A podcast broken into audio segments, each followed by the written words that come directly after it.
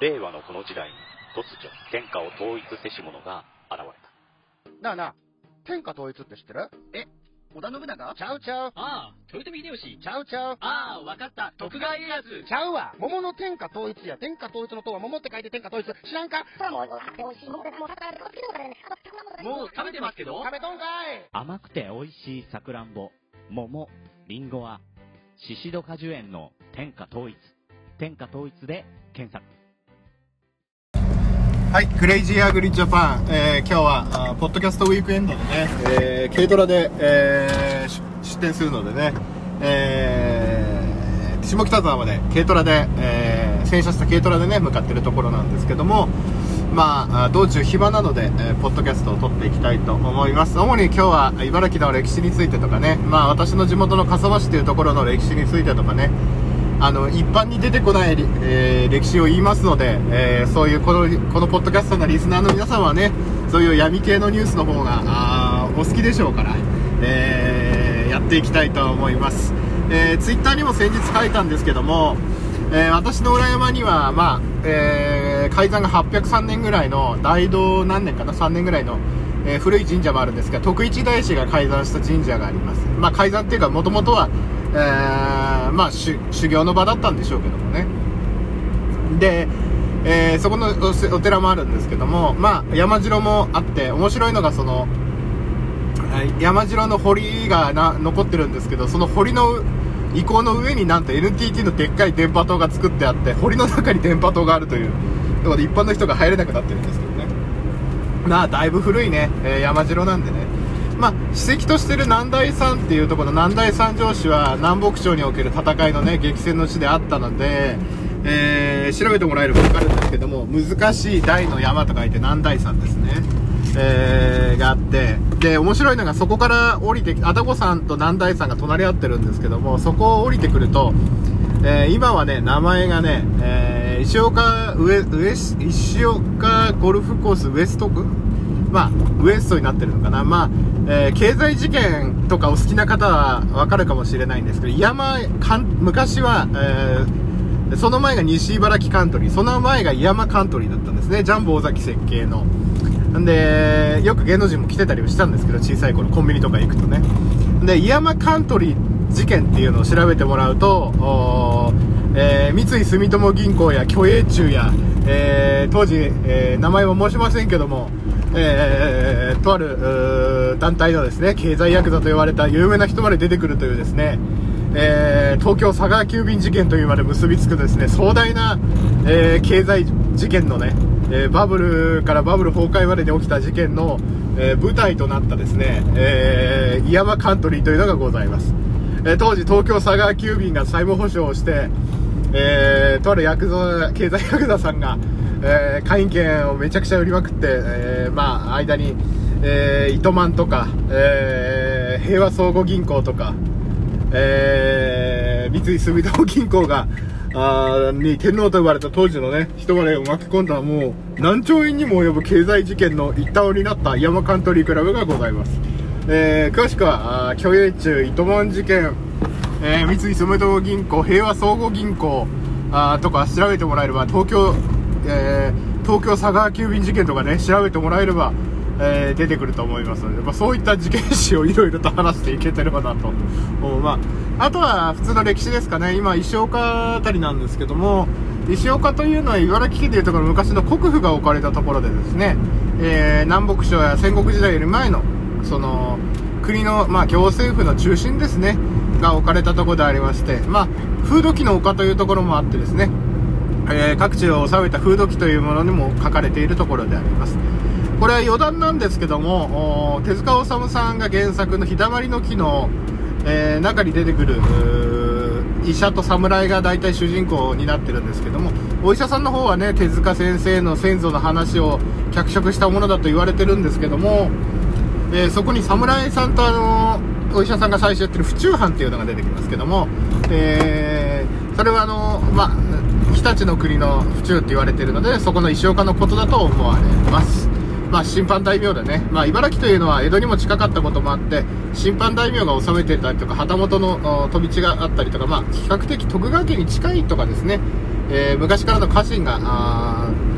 ー変わる変わるや,、あのやってるっていうのもあるかもしれません。ちなみにあの赤穂浪士の浅野匠の神はえー、赤穂に行く前、あ浅野家の、その浅野家はですね、私の地元の笠間城に、笠間藩にいまして、えーなので結構茨城でもよく見かける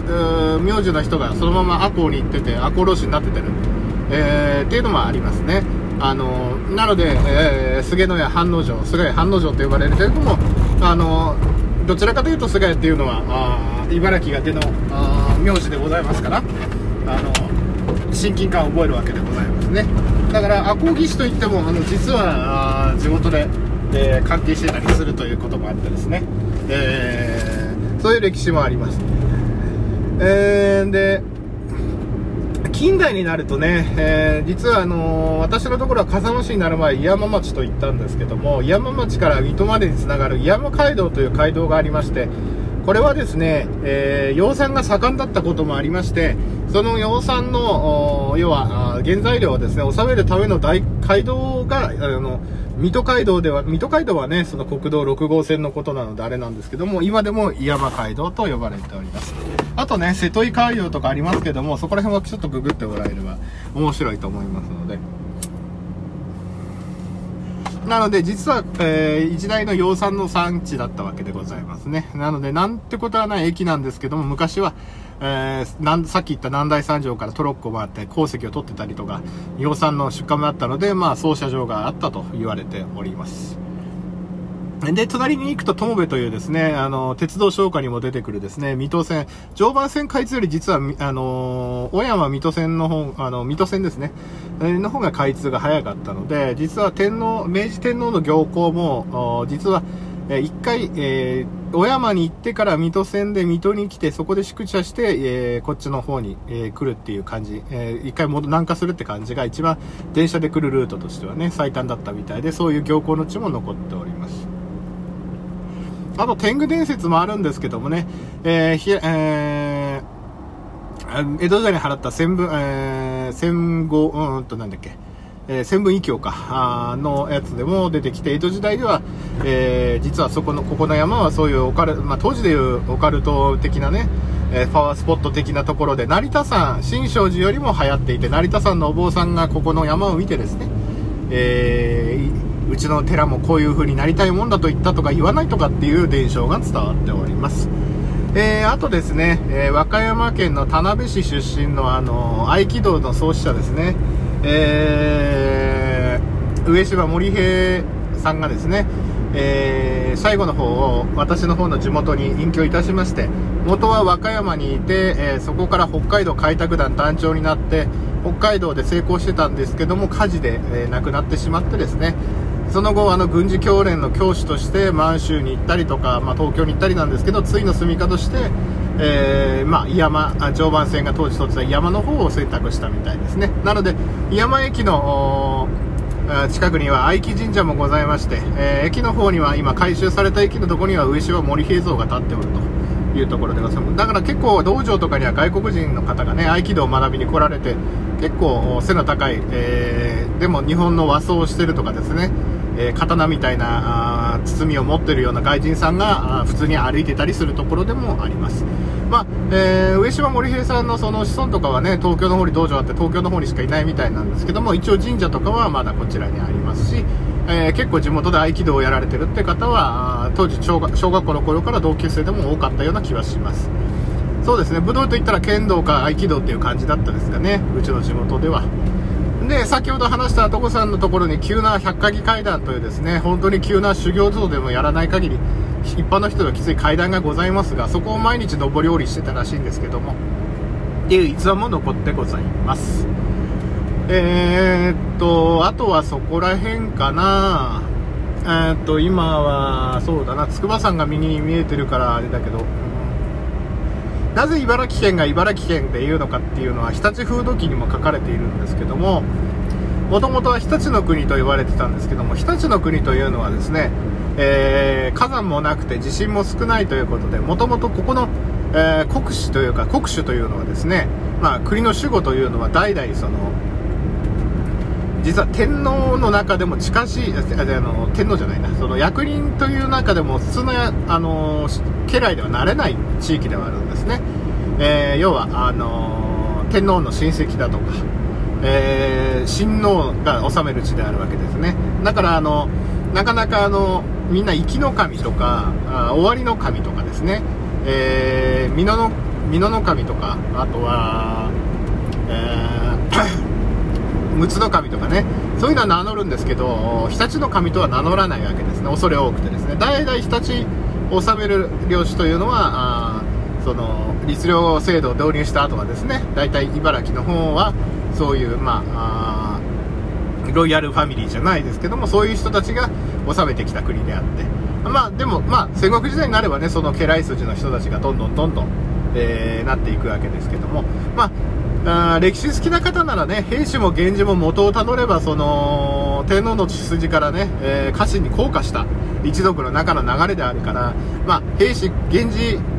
そういう藤原、やんごとなき姓を名乗ってる方々は元をたどれば実は系譜はそっちに辿っていけるっていうのもあるんですけども、まあ、そこまで来ちゃうとね、話が長くなるので。で、話戻りますけども、なぜ茨城というのが、日立の、日立の、日立県じゃなくて、まあ、もともとはね、ここあのー茨城県になる前は、まあ、茨城郡っていうのもあったんですけども、あ新張県と、えー土浦県はなかったのかな。まあ土浦のも新張に入ってたのかな。まあまあなぜ茨城っていう地名の由来ですね。もともと茨城っていうところはあったんですけどあの地名としてはあったんですね。んで茨城というのはなぜかって日立風土記に書いてあるのは私が見た時はですね、えー当時、えー大和朝廷の頃ですかね、えー大和朝廷の後かな。飛鳥ぐらいかな。まあなったぐらいにまあこっちの方はまだ未開の地だった時に、えーこっちにまあ当時でいうとこのあー屯田兵みたいな感じなんでしょうけどもまあもともと住んでた人たちがあのー悪さをしてしょうがないということで、まあもまあ、昔でいうところの、その、えー、なんていうんですかね、その、弥生人じゃなくて縄文人系なのかな、もしかしたらその、熊祖とかね、アイヌとかの人がもともといたのかもしれないですよ、温暖な土地だからね。あんなんですけども、あのーまあ、その京都の方から来た役人がですね、あまあ、退治にした、退治にしに来たわけですね。で、その時に、その地元にいた先住民たちは穴の中に潜ってなかなか出てこないと。その、まあ、縄文的な、その、穴のような住居のことを言ってるんだと思うんですね、私の解釈によると。そうなると、当時ここら辺に群生していた野井原をですね、野井原のトゲトゲがありますよね。ね野井原のトゲトゲで、その、まあ、鉄条網みたいにしたわけですよね、きっとね。で、えー退治をしたということで、茨の城ということで、茨城という地名に、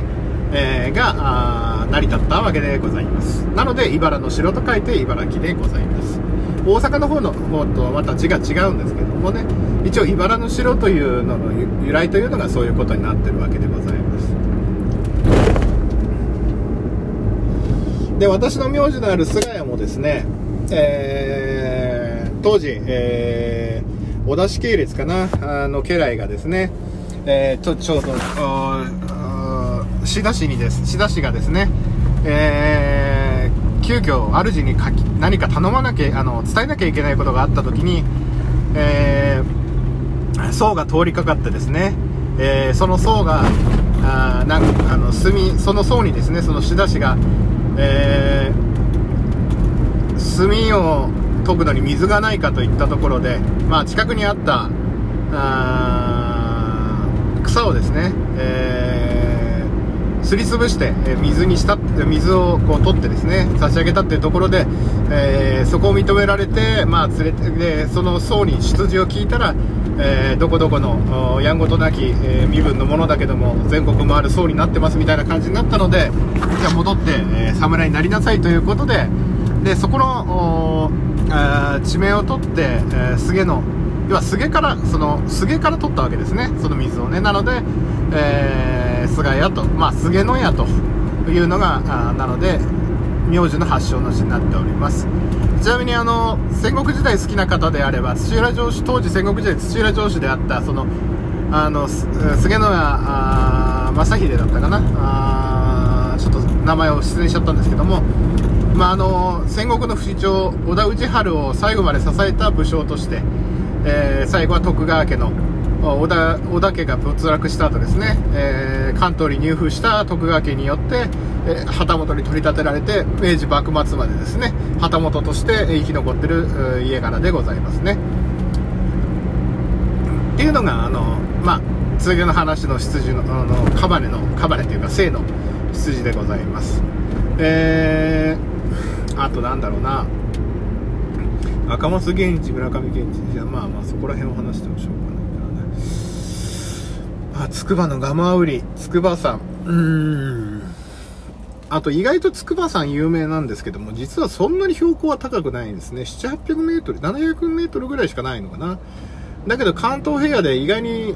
あの周りがあのただっ広いのでですね意外に高く登ってみると高く感じるっていうのが、えー感じなんですけども一応霊峰筑波ということで、えー上の方に山の方に行くとロープウェイもございましてですね、えー乗れたりとかあとはあの有名なガマの油売ってたりとかですね。いたしますけども。まああのガマの油売りの工場もねたまにイベントでやってたりもしますけどもね、うん、ここに用い出してるこの夏目とかね、えーここよりはるか北にあたる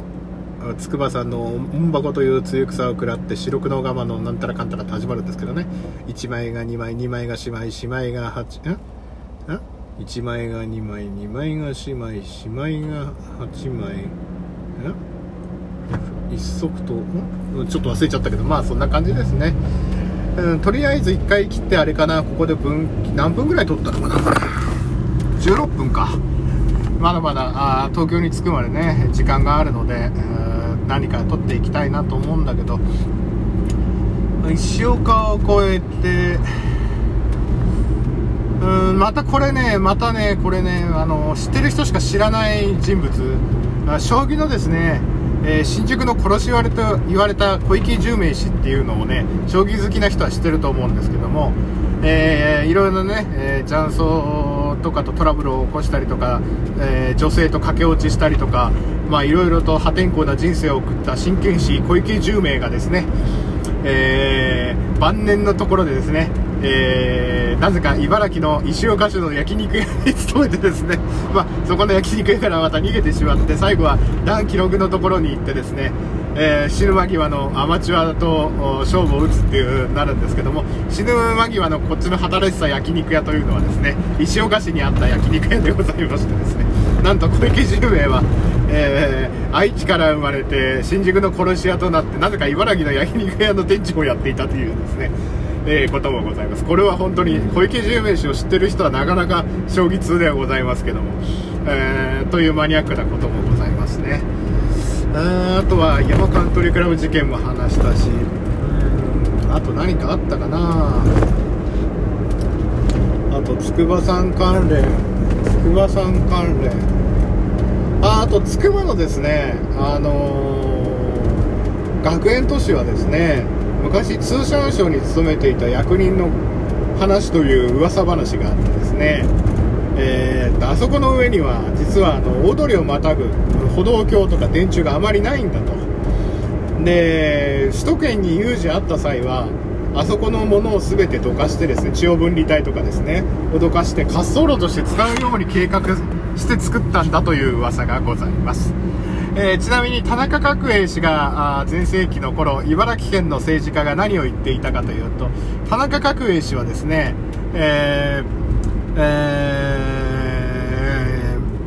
ーえー三国峠を爆破してその残土を佐渡島の間に埋めてそうすれば佐渡まで陸続きになって、えー新潟に停滞する雪雲は全て関東に流れていくというですね、えーことを言っていたんですけども、えー茨城の当時の政治家はそれを真似たんでしょうね、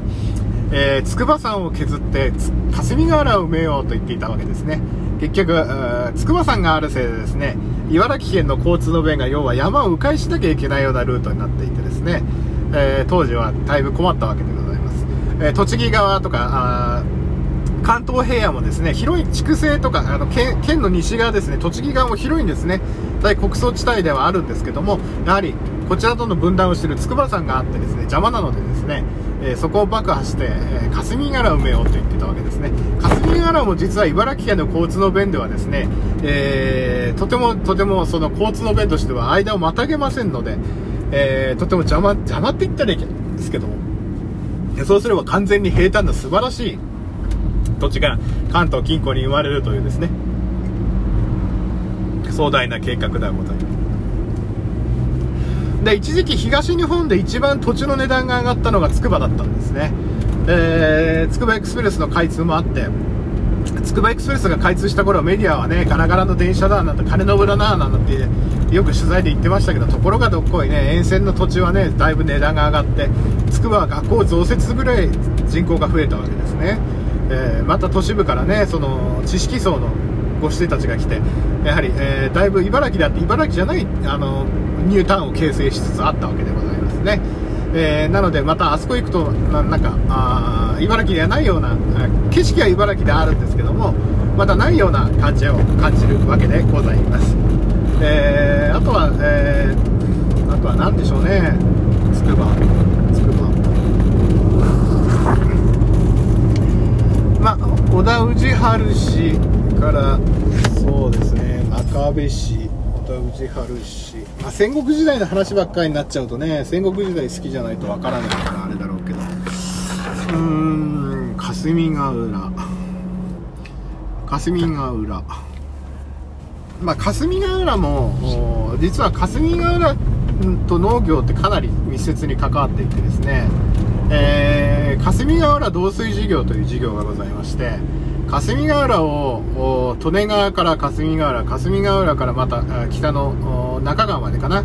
えー抜いて、えー霞ヶ浦を浄化しよう。要は霞ヶ浦は海とつながっていたんですがあー弁を閉じてしまったので、えーもう海水が入らなくなってきたんですね。なので、えー要はあその沿岸に住む産業住む人たちの排水とかも相まってどんどんどんどん汚くなっていったのを、まあえーでそのついでに農業用水にも利用しようということでですね霞ヶ浦から何十私の地元にもですけど何十キロに及ぶ、えパイプラインが通っていてですね、え田んぼの時期はあのため池の方にその水を送り出してですねそこから分配するという。なので、え霞ヶ浦導水事業のおかげで水に困ることはなくなったわけですね。ただ電気代はかかるとか賦課金はかかるわけなんですけども。えーといったこともありますのでもし、えーご興味があれば霞ヶ浦導水事業と調べていただければまだ継続している事業でございますので、えー石岡大地とか霞ヶ浦導水事業とか調べてもらえれば面白いことになってるかも面白い農業知識がたまるかもしれません。それではポッドキャストウィークエンドのためにね、えー行くのでまた第2部撮れたら撮りたいと思うんですけども、えーとりあえず一旦農家ポッドキャストの日ということもあって朝に更新したいと思うので、えーちょっとね、えー、Bluetooth マイクをつなぎ忘れていたので軽トラでそのままあダッシュボードに置いてスマホで撮ってし iPhone で撮ってしまったんですけどもあーお聞き苦しい点があったらお詫び申し上げます。それではまた会える時までポッドキャストウィークエンドでお待ちしております。See you next week あ See you next time Goodbye 燻製とは美味しい。燻製とは楽しい。燻製とは難しくない。燻製ミックスナッツ燻製チーズ燻製卵などベアーズスモークハウスがお送りする燻製品の数々。お問い合わせはベアーズスモークハウス1 at gmail.com 1は数字の1でお願いします。ツイッターはアットマークベアーズスモークハウスまで。お待ちしております